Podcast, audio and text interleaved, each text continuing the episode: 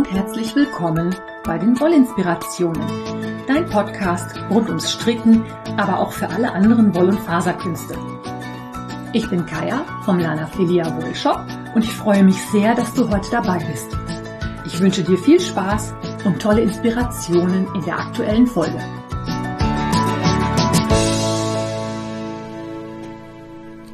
Hallo und herzlich willkommen zu einer neuen Episode Wollinspirationen. Ich wünsche dir ein frohes, neues, kreatives und inspirierendes 2023 und hoffe, dass wir in diesem Jahr natürlich genauso viel Spaß mit unseren liebsten Hobbys der Welt haben wie in den vergangenen Jahren und dass du natürlich weiterhin auch viel Spaß beim Podcast hören hast. Für diesen Podcast gibt es derzeit keine weiteren Pläne, außer weitermachen wie bisher. Es wird also weiterhin Wollinspirationen Podcasts geben. Ich möchte mich auf diesem Weg nochmal bei allen Unterstützerinnen und Unterstützern vom letzten Jahr bedanken, die es mir möglich gemacht haben, meinen Podcast kostenneutral zu produzieren. Das heißt, du kannst auf meiner Coffee-Page, die verlinke ich dir in den Show Notes wie immer, mir einen virtuellen Kaffee in die Kaffeekasse stecken. Das ist ein von dir ausgewählter beliebiger Betrag. Voreingestellt sind da 4 Euro, mit dem ich die Kosten für diesen Podcast finanziere. Und zwar das Hosting für den Podcast, das kostet ja Geld, und das Hosting für die Wollinspirationen Webseite. Klammer auf, die wird leider im Moment sehr stiefmütterlich behandelt. Ich weiß das, aber ja, mal gucken, ob sich da im Laufe dieses Jahres was tut. Okay, was haben wir heute? Ich habe heute einen kurzen Einwurf zur Sock Madness. Da gibt es nämlich dieses Jahr ein bisschen was Neues.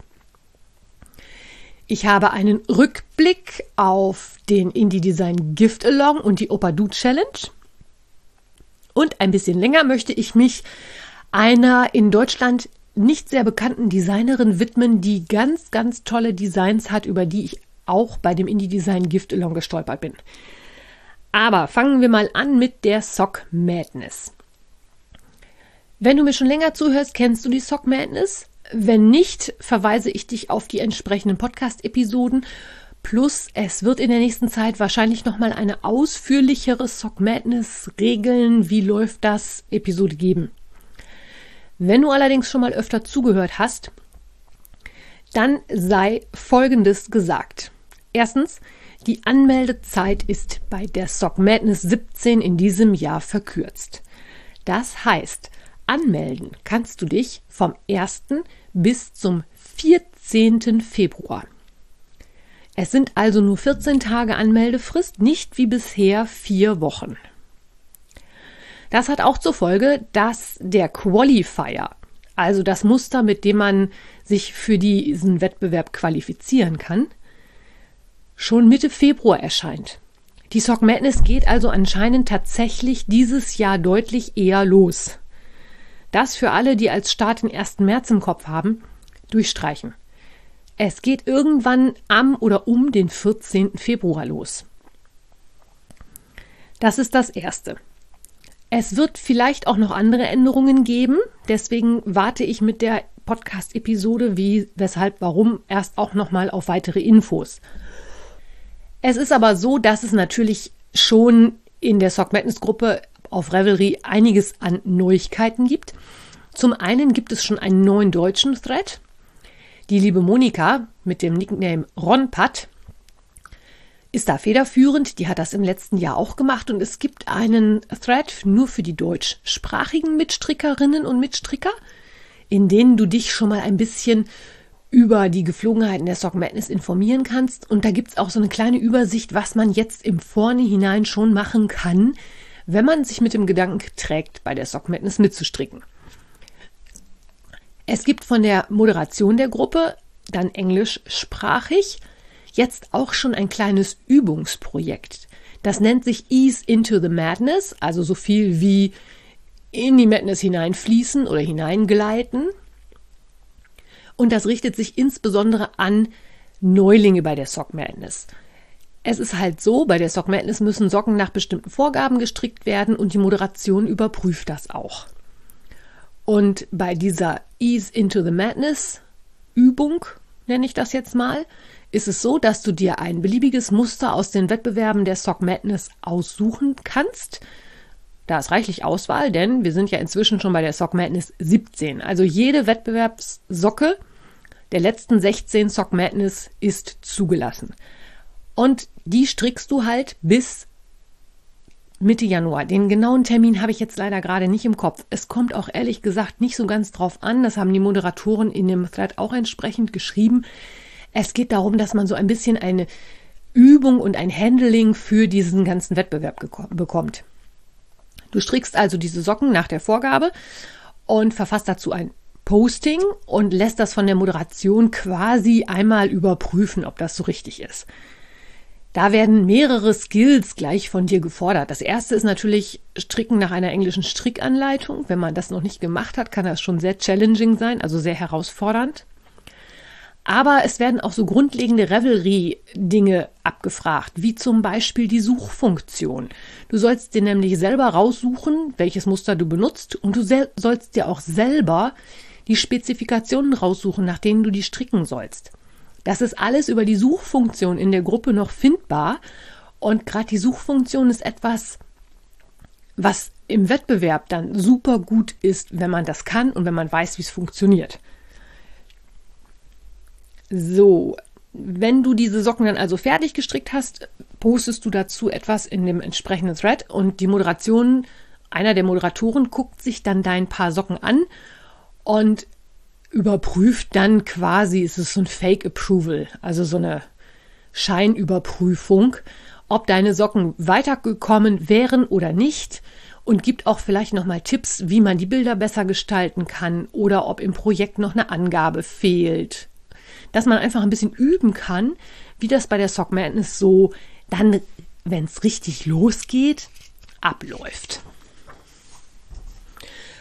Im deutschen Thread findest du auch noch so eine relativ lange Auflistung an Dingen, die man auch vor der Sock Madness schon mal, naja, zumindest in Erwägung ziehen sollte. Dazu gehört natürlich auf jeden Fall, dass man seine Stricknadeln freistrickt. Also, dass du möglichst viele Nadelspiele oder Rundstricknadeln, wenn du Magic Loop strickst, frei hast, damit du auch entsprechend loslegen kannst. Das Sichten der Sockenwollvorräte gehört auf jeden Fall dazu. Das Sichten, ob du genügend Nadeln zur Verfügung hast oder ob du vielleicht noch welche bestellen möchtest. Dann gehört natürlich dazu, dass man sich nochmal mit den Regeln vertraut macht. Es gibt also in der Stock Madness Gruppe eine Seite, wo die Regeln ganz genau beschrieben sind. Die immer mal wieder durchzulesen ist sehr hilfreich. Es kann sich ja halt auch, bis der Wettbewerb losgeht, immer noch mal was ändern. Ja, so Sachen wie Vorkochen und Angehörige auf die Madness vorbereiten sind vielleicht eher mit einem bisschen kleinen Augenzwinkern zu verstehen, wobei ich sagen muss, dass die Madness-Zeit hier, wenn eine Socke im Wettbewerb ist, absoluter Ausnahmezustand ist. Dann passiert hier nämlich außer Stricken gar nichts. Aber es gibt auch so ein paar lustige Dinge, wie zum Beispiel, dass man sich den Lama Lama Duck Song mal anhört. Klammer auf. Das ist so ein Running Gag in der Sock Madness Gruppe. Das ist so ein Song, der taucht jedes Jahr wieder neu auf. Oder dass man sich mit Strohwaffeln eindeckt. Auch das ist ein Running Gag. Strohwaffeln sind eine Spezialität aus den Niederlanden und die wird gerne bei der Sock Madness quasi als Dopingmittel verwendet. Und ehrlich gesagt, Dopingkontrollen finden ja nicht statt. Von dessen wegen sind ein genügend großer Vorrat Strohwaffeln immer sehr von Vorteil. Ich habe den Vorteil, dass ich ja in der Nähe der Niederlande wohne und Strohwaffeln hier quasi in jedem naja, nicht jedem, aber jedem zweiten Supermarkt geführt werden, sodass ich hier also definitiv nicht im Strohwaffelmangelzustand leben werde. Aber es gibt auch noch so andere Sachen. Sockenwollvorräte sichten habe ich schon erwähnt. Viele machen auch vor der Sock Madness noch eine Färbesession, dass also Sockenwollen auch gefärbt werden. Ich kriege zum Beispiel auch von der lieben Monika ein paar Stränge grüne Sockenwolle zugeschickt, da ich ja auch dieses Jahr wieder für Ova grüne Socken stricken werde. Aber es gibt natürlich auch die Möglichkeit, sich ein Maskottchen zu stricken. Und bei der Sock Madness ist das Maskottchen ein kleiner Drachen. Ich habe da einmal von Florian einen Geschenk bekommen, der hatte den nämlich gestrickt. Der taucht auf meinen Sock Madness Instagram Posts häufig auf, da kannst du mal schauen. Das ist eine freie, kostenlose Anleitung bei Ravelry, die heißt Tarragon. Verlinke ich dir auch in den Show Notes. Also du siehst oder hörst, es ist schon eine ganze Menge, was man jetzt so im Vornherein machen kann, womit man sich auch ein bisschen den Stress rausnimmt. Und wenn du wirklich neu bist, dann überleg dir mal, ob du diese Möglichkeit eines Übungsprojektes nicht doch mal angehen möchtest. Das gibt einem auch ein bisschen Sicherheit, dass man eigentlich nachher dann auch weiß, was man wo wie machen muss und nicht mehr groß nachfragen muss und da auch entsprechend ein bisschen gelassener an die ganze Sache rangehen muss. Und kleiner Tipp von mir, der Qualifier vom letzten Jahr sind ja die Engel Kristallsocken. Das ist ein Design von mir. Das kannst du nach wie vor käuflich bei Revelry erwerben und damit könntest du natürlich auch an dieser Ease into the Madness Challenge teilnehmen. Das heißt also, du kaufst dir die Anleitung, strickst ein paar Socken danach, legst ein Projekt an, postest das und kriegst dann von den Moderatoren gesagt, ob du dich damit qualifiziert hättest oder nicht. Und wenn nicht, wo die Fehler sind und was du beim nächsten Mal besser machen könntest. Klingt natürlich erstmal alles ganz toll. Ich muss aber ganz ehrlich sagen, für mich ist das natürlich nichts. Ich habe ja schon ein paar Mal Sock Madness gestrickt. Und der Nervenkitzel, der im richtigen Wettbewerb nachher auftaucht, den können wir leider nicht simulieren. Also den musst du dir dann dabei denken. Ja, kommen wir damit gerade nochmal und machen einen Schlenker über den Indie Design Gift Along. Über den habe ich ja in den vergangenen Episoden relativ viel erzählt. Das heißt, ich werde es heute ein bisschen kurz und knapp machen. Kurz und knapp gesagt, ich habe es geschafft. I Opa did. Ich habe also tatsächlich acht Projekte von, ich glaube, acht verschiedenen Designern in sechs Wochen gestrickt. Von diesen ganzen Designs möchte ich jetzt nochmal zwei rausgreifen. Das eine ist der Maple Syrup Cardigan. Zudem hatte ich dir, glaube ich, in der letzten oder vorletzten Episode relativ viel erzählt. Den habe ich aus der Farm Twist von Madelintosh gestrickt. Das ist ein Superwasch, weiß ich gar nicht, ob Superwasch, 100% Merino auf jeden Fall und super schön gezwirntes Garn in DK-Stärke. Daraus habe ich diesen Cardigan gestrickt. Und ich muss Folgendes gestehen, seitdem der Cardigan fertig ist, wohne ich quasi darin.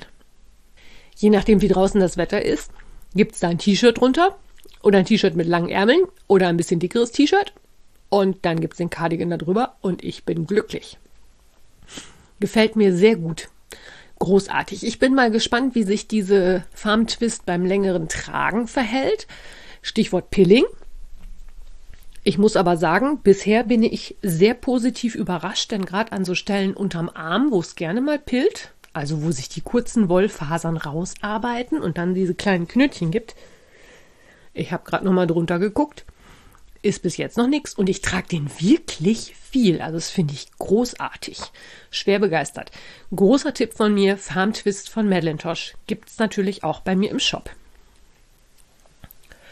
Das zweite Projekt, auf das ich noch ein bisschen eingehen möchte, ist der dann nun doch endlich fertig gewordene Schal für den Mann. Ich glaube, du kannst dich erinnern, dass ich erzählt habe, dass er sich einen wünscht und dann so verschiedene Voraussetzungen hatte, wo ich nicht sicher war, ob und wie ich die erreichen kann. Ich für meinen Teil hätte als Schal gerne ein Double Knitting Projekt gestrickt, weil ich Double Knitting noch nie gemacht habe.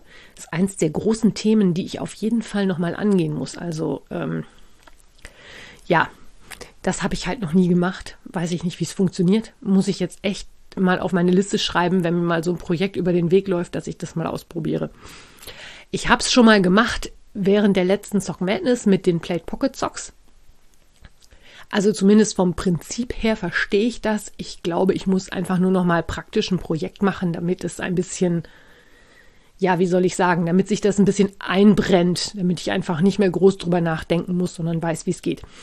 Aber Double Knitting ist es nicht geworden, sondern es ist äh, Fusion und Fission Knitting geworden. Um mir jetzt einen Schal auszusuchen, habe ich nämlich mich hingesetzt und habe mir die verschiedenen die Bündel nochmal angeschaut, die in der Gruppe verlinkt waren und habe dann über die Revelry-Suche gefiltert. Habe also gesagt, schmeiß mir alle Schals aus, weil ich brauchte ja noch einen Schal. Alternativ hätte ich auch einen Kaul stricken können, aber Ein Kaul wollte der Mann nicht so gerne, was ich allerdings auch sehr gut verstehen kann. Wir sind beide Brillenträger und so ein Kaul eben mal über den Hals mit Brille ist halt ein bisschen, naja, Schal geht halt einfacher. Jedenfalls bin ich zu der Designerin Mary W. Martin gekommen. Mary W. Martin heißt es, glaube ich, dann, wenn man es korrekt Englisch aussprechen würde. Die hat zwei neue Strickmethoden entwickelt. Und zwar zum einen das Fusion Knitting und zum anderen das Fission Knitting. Ich möchte mal mit Fischen anfangen, weil das ist das einfachere, in Anführungszeichen. Fischen heißt so viel wie Teilung oder Spaltung. Ich weiß nicht, warum sie diese Begriffe gewählt hat. Vielleicht weil Fischen und Fusion sich so schön voneinander abgrenzen und beide so ähnlich klingen. Keine Ahnung. Aber Fischen Knitting ist jedenfalls eine reversible Technik, mit der man Strickstücke erhält, die auf beiden Seiten schön sind. Du kennst das sicherlich. Normalerweise, wenn man was strickt, man hat eine schöne Seite, also die rechte Seite, und man hat eine weniger schöne Seite, die sogenannte linke Seite. Bei Tüchern kommen die nach unten, bei Oberteilen nach innen und im Normalfall ist halt die schönere Seite die, die nach außen kommt. Beim Fischenknitting ist es jetzt so, dass du ein Strickstück strickst, das von beiden Seiten schön aussieht und zwar funktioniert das folgendermaßen. Du strickst mit zwei Fäden gleichzeitig in zwei Farben und erzeugst damit ein sogenanntes Marled Knitting. Also Marled, ich weiß gar nicht, wie man das übersetzen kann. Ich habe es auch nicht nachgeguckt. Herr West benutzt dieses Marled Knitting auch oft und Frau Feinmotorik Blogspot, also die Julia Hegenbart, hat da kürzlich auch ein Projekt rausgebracht, den All Used Up Schal bei dem auch diese Malt-Technik verwendet wird. Also man hält zwei Garne zusammen und strickt quasi einen Hintergrund aus linken Maschen. Dabei verschmelzen die beiden Farben so ein bisschen ineinander und bilden so ein bisschen unruhigen Hintergrund. Und der Trick an der Sache ist jetzt der, die Mary hat eine Technik entwickelt, bei der man auf beiden Seiten im Vordergrund jeweils einen Zopf in einer der Farben laufen lässt. Ich habe mir den Fraternal Forever Scarf ausgesucht und das musst du dir so vorstellen, ich habe mit Grau und Rot zusammen gestrickt und habe mit Grau und Rot zusammen diesen Hintergrund gearbeitet. Und auf der einen Seite habe ich Zöpfe in Rot und auf der anderen Seite Zöpfe in Grau. Das wird über ein einfaches Hebemaschenmuster gemacht. Und auf der einen Seite werden die Zöpfe halt nur mit der einen Farbe und auf der anderen Seite nur mit der anderen Farbe gestrickt. Und das führt dazu, dass ich ein reversibles Strickstück bekomme, das von beiden Seiten schick ist. Das finde ich für Schals ja schon mal wirklich toll. Und bei diesem Fischen-Knitting ist es so, dass du die rechte und die linke Seite quasi gespiegelt hast. Also auf der einen Seite habe ich die Zöpfe in Grau und auf der anderen Seite habe ich sie in Rot. Und beide Seiten sind bis auf diese anderen Farben gleich. Das ist das sogenannte Fission Knitting. Beim Fusion Knitting geht die Mary noch einen Schritt weiter. Das Prinzip ist dasselbe.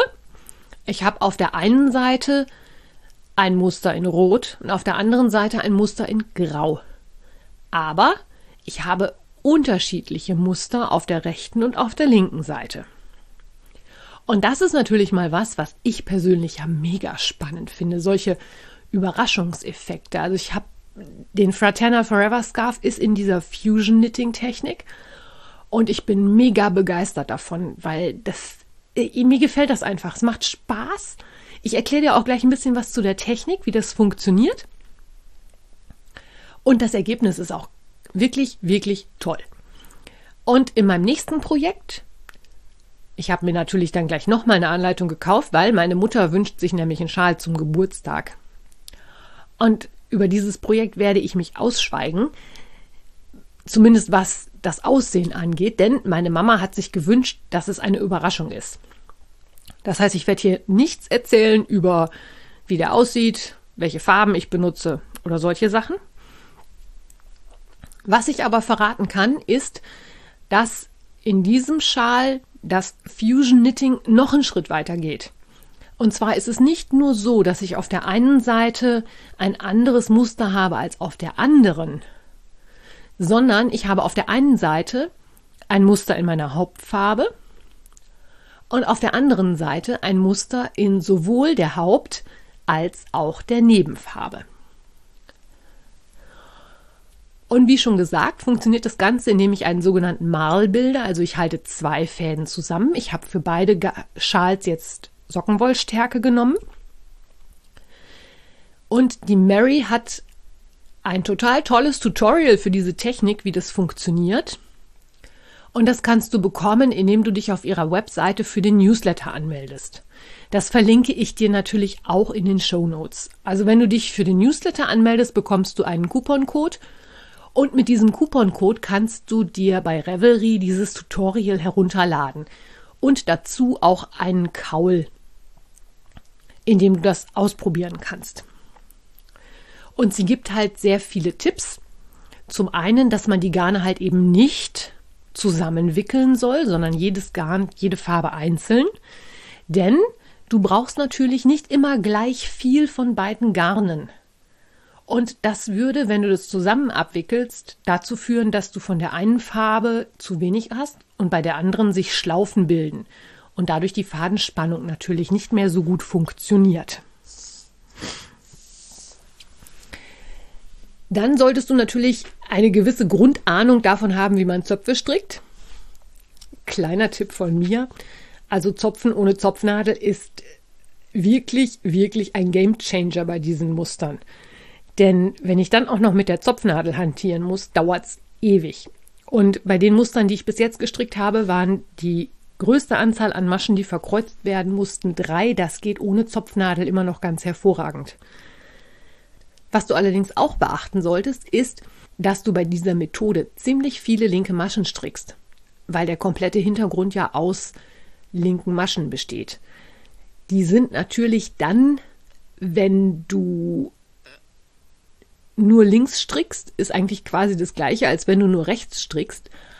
Aber das führt dazu, dass du die Hebemaschen oder beziehungsweise die Zopfmaschen immer besser von den Hintergrundmaschen unterscheiden kannst.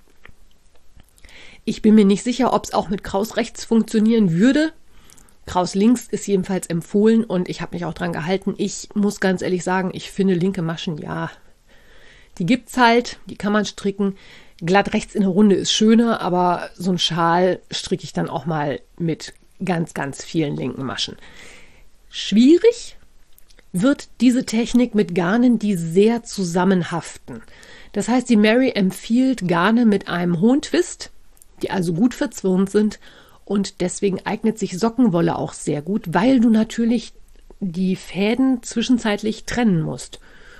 Du arbeitest ja dann ein paar linke Maschen für den Hintergrund mit beiden Fäden und dann wieder ein oder zwei Maschen mit nur einer Farbe.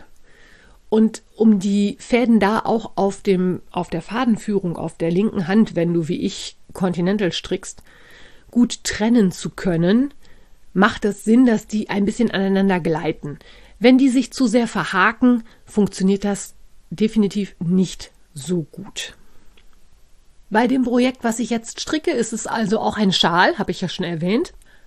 Und der steht ein bisschen unter keinem so guten Stern oder Stand. Ich bin nicht so ganz gut damit zurechtgekommen. Und das hat mehrere Gründe. Also als erstes habe ich natürlich den üblichen Fehler gemacht, anschlagen mit zu wenig Faden. Dann ist es ein bisschen kompliziert, dieses Muster quasi dann Setup zu machen. Also es wird entwickelt sich aus so einem ein paar Reihen Setup. Habe ich nicht hingekriegt, war ich zu doof für. Lag aber, glaube ich, daran, dass ich viel zu ungeduldig war, weil ich dachte, ich habe ja jetzt schon einen Schal damit gestrickt, ich kann das ja jetzt. Ich sehe, wie einige von euch, die mir zuhören, jetzt weise mit ihrem Haupt nicken. Das passiert mir zum Beispiel relativ häufig. Ich überschätze dann, dass ich ja eigentlich schon weiß, wie es geht und baue dann Fehler ein. Das ist auch so ein typischer Sock Madness Fehler übrigens, um mal den Bogen zurück zum Anfang der Episode zu schlagen. Man denkt ja, man hat's begriffen, aber man hat's dann halt doch nicht. Ja gut, jedenfalls hat mich das diverse Anfänge gekostet, bis ich dann mal so weit war, dass ich dieses Setup hatte. Hab dann aber festgestellt, dass mir die Farbverteilung nicht gefällt.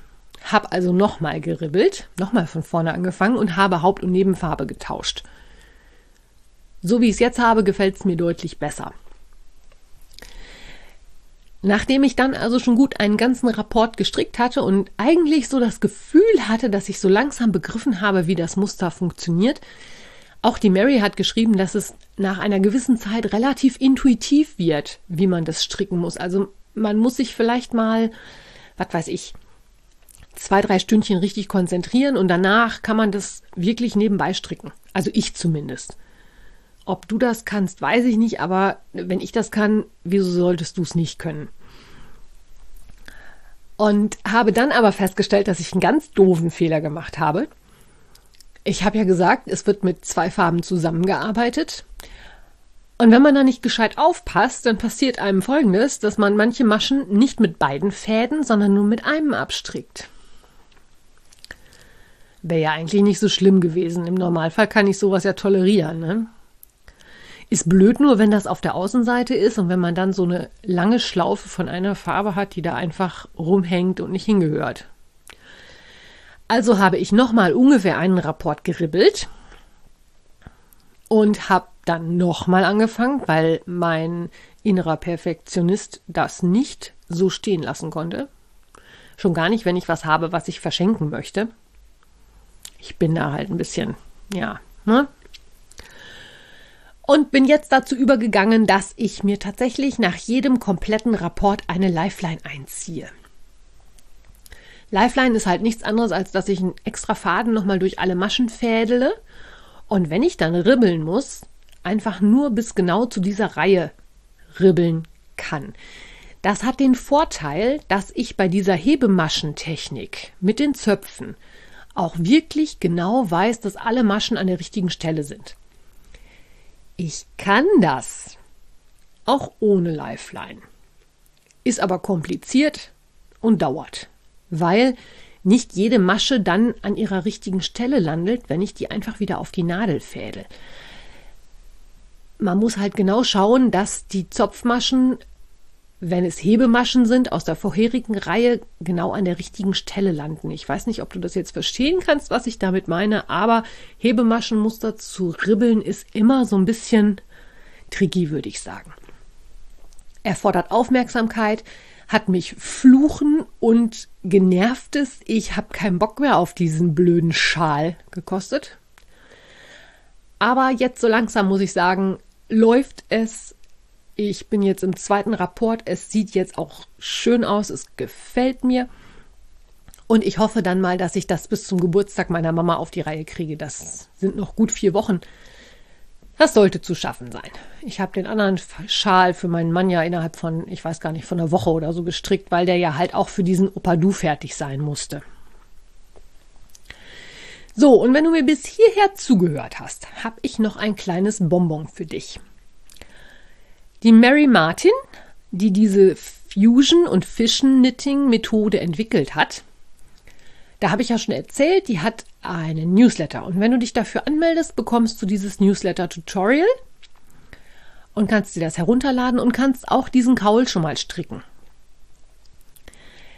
Wenn du allerdings noch einen Schritt weitergehen möchtest und eins von ihren anderen Mustern ausprobieren magst, kannst du mit dem Couponcode LANAFILIA mit großem L bei Revelry einen 20-prozentigen Rabatt bekommen.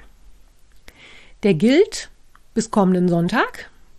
Klammer auf, die Mary ist in einer anderen Zeitzone. Ich weiß nicht genau, bis wann deutsche Uhrzeit das gilt.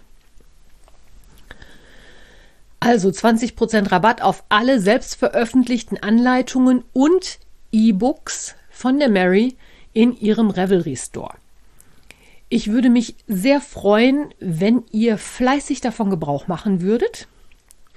Ich finde diese Technik nämlich total toll und ich glaube, sie ist in Deutschland noch nicht besonders bekannt. Und ja, würde mich halt freuen, wenn ihr das nutzt. und würde mich natürlich auch wie immer über ein Feedback freuen oder wenn ihr die Bilder irgendwo zeigt, dass ihr mich verlinkt, damit ich das auch sehe. Oder die Mary natürlich, die freut sich nämlich auch, wenn sie ihre Anleitungen verkauft. Und ja, damit habe ich mal wieder die Mission unbekannte Designer näher vorgestellt, erfüllt. Und ich hoffe, du hast genauso viel Spaß damit, wie ich es habe und wünsche dir jetzt ein wunderbar kreatives 2023 mit vielen Inspirationen, ganz viel Zeit für unsere liebsten Hobbys und allem Lieben. Bis nächste Woche. Deine Kaya. Tschüss. Wenn dir mein Podcast gefällt, freue ich mich, wenn du ihn weiterempfiehlst oder bewertest. Du kannst auch in meine Revelry-Gruppe kommen oder mir bei Facebook oder Instagram folgen. Finanziell unterstützt du den Podcast durch einen virtuellen Kaffee auf meiner Kofi-Page oder einen Einkauf im Lanafilia Wollshop. Alle Links dazu findest du in den Show Notes. Vielen Dank.